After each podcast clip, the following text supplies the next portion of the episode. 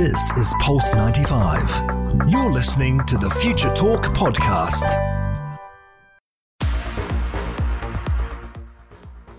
Welcome back to Future Talk right here on Pulse 95. This is the one and only place where we give you a quick roundup of everything that is happening in the tech world, in the UAE, and around the world. It is a beautiful Sunday right here in the heart of Sharjah, and I hope you're all having a fantastic afternoon because there's lots to share about what's happening right here in the tech world. Yes, indeed. It is amazing weather, to be honest. I mean, I didn't expect the weather to kind of take a turn for the best. now, last week we did see it was kind of sunny and little bit hot, but today yes. we do have a cool breeze the past couple of days. But what else is cool happening in Sharjah is that Sharjah schools are going to continue with distant learning until the end of the spring term. Yes, I'm not sure if parents are happy with this decision or a little bit sad that their children will be with the, you're happy because the roads are going to be empty Yes, now. there's not going to be school buses. Yes, but it's definitely what's safer for students all around the UAE and especially right here in the heart of Sharjah. In the world of apps, lots is happening as well because we're going to be talking about Twitter considering charging users for special content. This has been, you know, a long time coming now, especially because we do see that Twitter is actually one of the platforms that least charges or even gifts its creators or content creators on its platform, but this is going to be changing pretty soon. Yes, indeed. Even though I don't believe that um, you should pay for a tweet. Mm. You should be paid for it. I don't think so. I yes. mean, unless it's a promotion or advertising. But, ladies and gentlemen, today we have an interview, a live in-studio interview, and we're kind of talking with students right here in Sharjah. Yes, a group of students at the American University of Sharjah are working on a solution to help aid the lives of the elderly. We do know that right here in the heart of Sharjah, the elderly can make a big percentage of the population and a lot of the times they may be placed in elderly homes because not enough care and not enough time is given to help them out. But a group of students are working on designing an exoskeleton for the elderly to help them perform their day-to-day activities. And joining us today is the professor that is monitoring this project, Dr. Shayok, as well as one of the students, Mohammed Kharroub, who are going to be telling us all about what this project is about and how will it help change the lives of those elderly. Yes, indeed. A lot in store right here on Future Talk. So keep Pulse 95 locked because we're going to be right back. Pulse 95. Daily digital news. Bits and bytes connect our world. Sharjah schools are going to continue with distant learning until the end of the spring term. Now, ladies and gentlemen, this is amazing news for me because uh, when schools are doing distant learning, that means there's less traffic. That means I don't have to stay in traffic all day long. But now, all schools and nurseries in Sharjah will continue distant learning for the rest of the spring term. Now, this decision is to extend remote learning until March 25, and it was made to keep pupils safe. Authorities have said now classroom lessons were originally suspended for at least two weeks, and that happened in mid-February to curb the spread of COVID-19. But now, now, Sharjah's emergency crisis and disaster management team and education authorities have decided that it was not safe for them to resume in-person learning. Now, there's a lot of talk about having final exams taking place in person in those classrooms with all the precautionary and safety precautions uh, taking place, but we will update you once that is officially announced. In cooperation with the Ministry of Education and the Sharjah Private Education Authority, that's right here in Sharjah. All the schools have decided to continue distance learning for 100% for all pupils in all schools. Now, a lot of parents may have this feel like a little bit of sad news since they do struggle with online learning, but I do believe that we've come a long way. You know, back last year when distance learning was first introduced, students were still struggling to maneuver around it. Teachers, this was concept, this was a new concept for all of them, but now they've definitely become a lot more accustomed to it. And the local crisis authority did say that it would continue its multilingual awareness campaigns using drones to try and educate the community about keeping the safe distance, constantly wearing the face masks so that we can try our best to put an end to all the increase in COVID-19 cases. Yes, I mean, I do believe that everyone got the hang of it now. It's not a really a big deal. I mean, it's been a year since yeah. people have been distant learning in schools and teachers and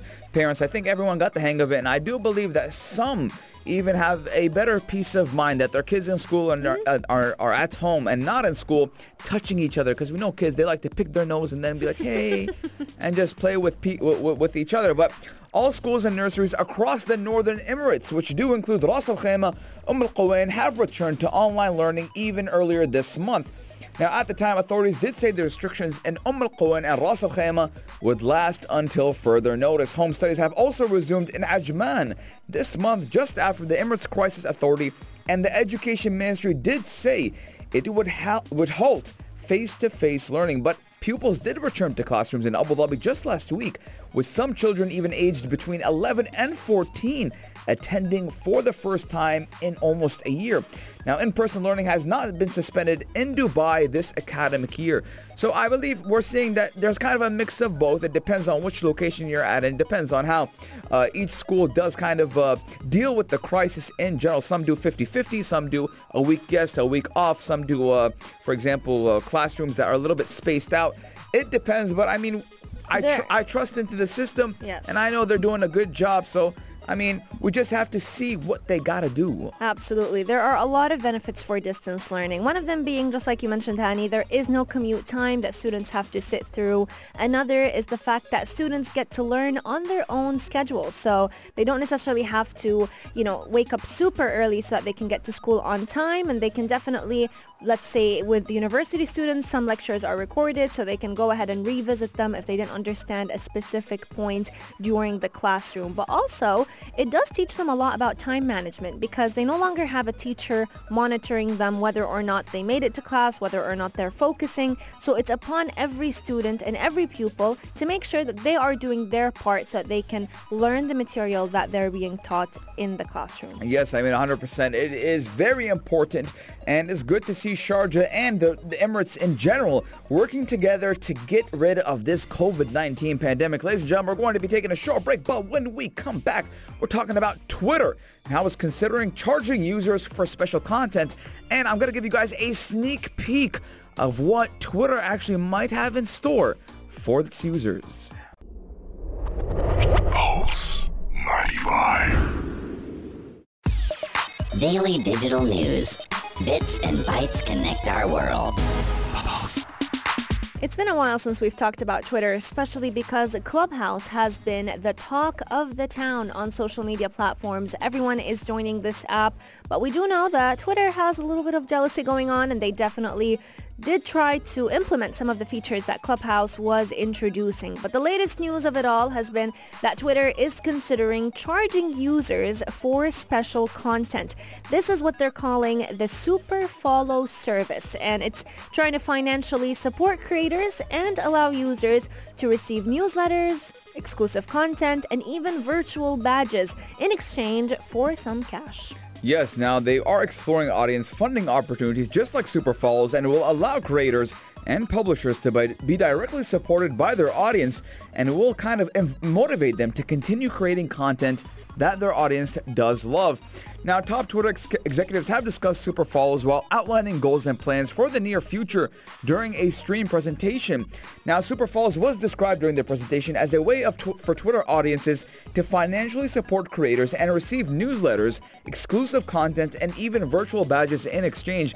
And it does like look like they're following suit like the OnlyFans.com and how OnlyFans to kind of see what you're what the person you're following yeah. does. You have to pay a fee that uh, the creator does kind of set out, whether it's a dollar to ten dollars. I don't know the exact prices, mm. but a lot of people uh, actually use it, and some people even made millions and millions of dollars because of the content that they put out.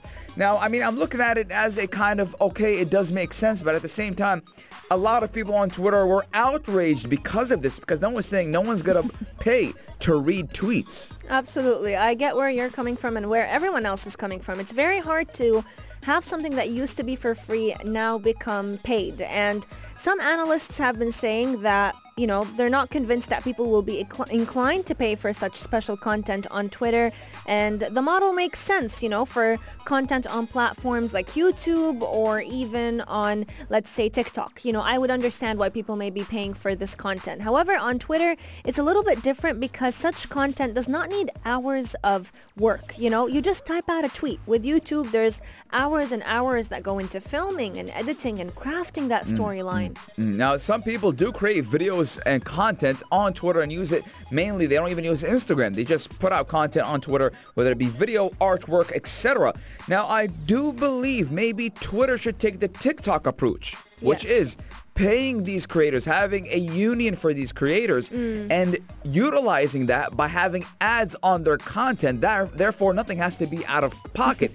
but for example, let's say I created I create a video or a picture Yeah. that gets me 150,000 retweets, for example. Right? With these 150,000 retweets, you put a small ad at the bottom, and whoever wants to put that ad there pays for it. Thus, Twitter gets money, I get money, everyone's happy, everyone has a good day. But looking at how people will pay for content, go that extra kind of exclusive uh, content, I don't think that anyone's gonna do it. Now, I personally, I'm on Twitter a lot. You know, I got, Yeah. I have a huge following on Twitter, but I don't believe that anyone's gonna pay for my content. Who am I? At the end of the day, what what what kind of content am I bringing out? And that's just me. But again, some people put amazing content on Twitter, but co- Twitter kind of focuses on the youth, right? For the adolescents, for the teenagers. Uh, not a, a lot of adults are on Twitter, but they don't use it excessively, just like the youth. Now, let's be honest. How many young people are gonna pay for tweets? Not a lot. Absolutely. And a lot of tweeps, uh, though, are trying to basically grow their platform, and Twitter wants to support them. So it has an aim of reaching a milestone of 315 moneta- monetizable users by the year 2023. So it is a big change, especially because looking at last year, you know, they had about 192 million users who were getting paid for posting on Twitter. They're also considering a brand new feature that is very similar, in my opinion, to what Clubhouse offers and also what Facebook's groups are offering, which is allowing certain users to join communities that are devoted to discuss a certain topic. And this feature, we've definitely seen it, you know, being marketed by Twitter, and soon enough, it will be a reality for every tweet out there. Yes, indeed. Clubhouse has killed the market when it does come to conversating and talking about a lot of topics. I spent a lot of time on Clubhouse, by the way, ladies and gentlemen. and we have uh, our very own Yellow Home uh, host, Big Haas. Big House is always on Clubhouse. I see Big House all the time on Clubhouse. I've joined a couple of his rooms, and it's very interesting and fun. And I actually spent one day, I think, three hours talking on Clubhouse. So, I mean, it's a great platform, and to see Twitter kind of utilize that, I think that if Twitter does make something like that, it might just blow Clubhouse right out of the park. Let us know your guys' thoughts, 4215 slots or on our Instagram at Pulse95 Radio. But when we come back, we're talking all about what, Omnia? We're talking all about exoskeletons, robotic wearables that will hopefully change the game for every elderly who is looking to move and do their day-to-day activities in a much more effortless way. Keep us 95 locked. We'll be right back. You're, listening, to Pulse 95. Pulse 95. Check this out. Check this out. Pulse 95. The number of elderly populations is rapidly increasing, and many of those elderlies are actually facing difficulties while walking because of the muscular activity that starts to deteriorate with age. To make their lives more comfortable, a group of students at the American University of Sharjah are currently working on a senior project to design an exoskeleton for those elderly to help provide them with support in their day-to-day activities. Joining us today is Dr. Shayok, Associate Professor in Electrical Engineering at AUS, as well as one of the students, Mohammed Kharroub, who is currently minoring in mechatronics engineering. They're joining us today to tell us all about this great invention. Thanks a lot for joining us. Welcome. Welcome to the show. It is an honor. I do love what you guys are doing, but obviously not a lot of people know what an exoskeleton or a wearable robot is. So what is an exoskeleton or a wearable robot? Uh, well, first of all, thank you for having us on the show. And an exoskeleton is simply a support structure on the outside of the body. Uh, so to give you an example from biology, if you think of uh, crabs or turtles or snails, they have a shell on the outside which uh, protects them and also in some cases can support us. We humans have a skeleton inside. Uh, which does the supporting uh, structure for us or the work for us. And so we just want to make a simple uh, non-robotic, so non-actuated, uh, automatically actuated system uh, frame that the user can actuate as they need. And it is outside the body and it can support Mm. them. And I think uh, Mohammed Kharroub can give you details on Yeah, that. so basically, some of the ideas about exoskeletons are influenced by movies like Aliens and Iron Man, which Mm. uh, it might be a little bit over the top, but uh, it's not uh, very far from the main uh, idea. Mhm. So it's basically a device that provides the required physical assistance for people who might not be strong enough to perform certain activities or uh, helps in performing the same activity with lower uh, energy consumption. Amazing. Now, a lot of people, you know, we may hear about the form of or the word exoskeleton and they may think about what would it help people do. So can you talk to us a little bit about the activities that exoskeletons could aid people do and more specifically the type that you are guys currently working on? Yeah, sure. So there are many applications of exoskeleton nowadays. Uh, one main application is the military. Mhm. Uh, another application is industrial exoskeletons. They are usually passive exoskeleton, meaning they don't have uh, extra actuators. Like uh, they use passive uh, elements like springs Mm. to help workers ease workers' jobs. Another uh, application is the, the medical application, where uh, stroke survivors are using exoskeleton to uh, rehabilitate uh, the motion. Mm. And then the application we are targeting is locomotion assistance.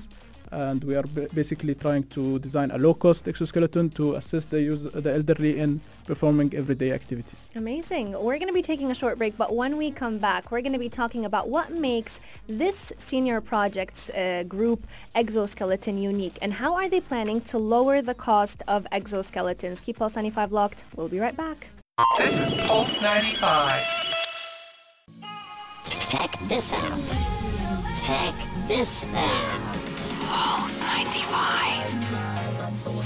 Hani, did you know that the elderly in Japan are currently using exoskeletons to delay the retirement age? And what I found interesting was that Japan actually currently has one of the oldest populations in the world, and those exoskeletons are actually assisting the elderly to help them regain their ability to do their day-to-day activities. But right here in Sharjah, a group of students from the American University of Sharjah are trying to make this a reality for elderly living right here because they're currently working on a sen- senior project to design an exoskeleton to provide them with support in their daily activities. Joining us today is Dr. Shayok, Associate Professor in Electrical Engineering, as well as one of the students, Hamad Kharroub, who is currently minoring in mechatronics. They're joining us today to talk to us about it, and we want to give you a very warm welcome, but also give a quick shout out to all the students and uh, associate professors that are also working with you on this project.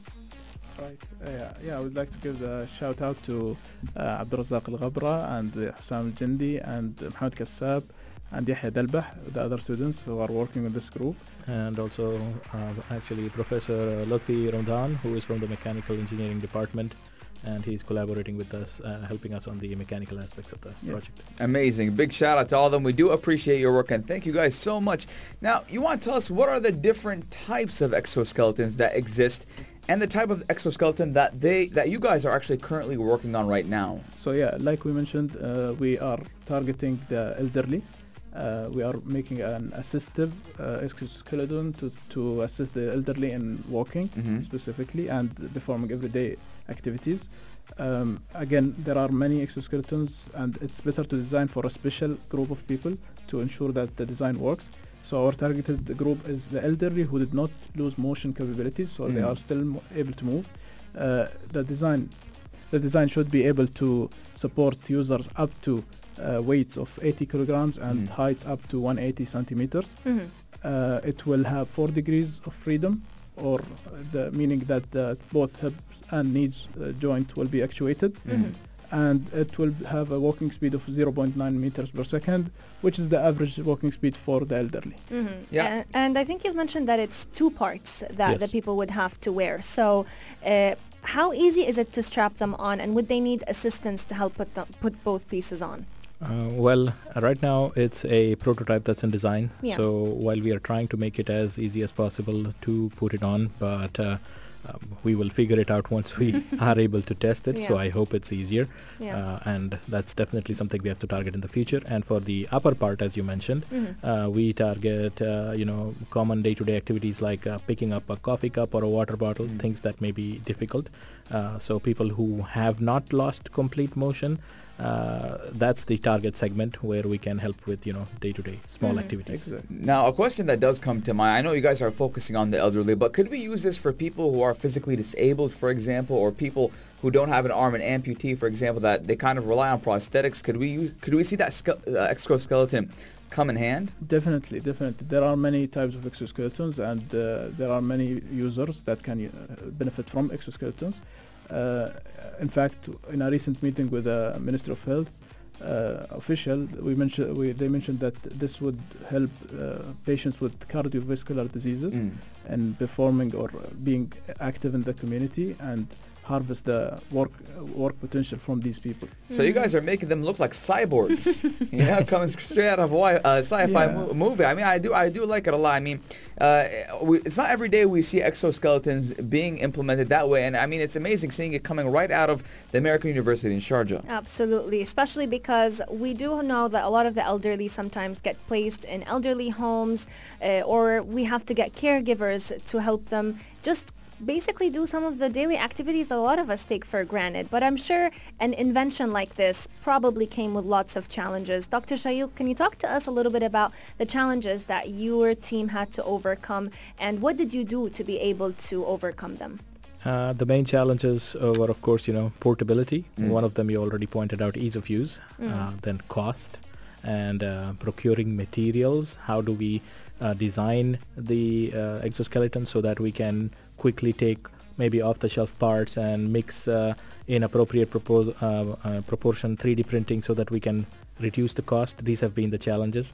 Current challenges that we are going through are related to actually buying the parts, ordering Mm. them, getting them here. Mm. You know. Mm. Did you guys face any problems during the COVID-19 pandemic? I know in the beginning, have you guys faced maybe you guys couldn't meet up and maybe you guys resulted to even Zoom calls? I mean, obviously you guys are working with something like a mechanism, so you guys need to have a physical, uh, Yes. physical material in front of you. So what kind of problems did you guys face during the pandemic? Definitely, this type of project requires uh, a lot of visualization. Mm.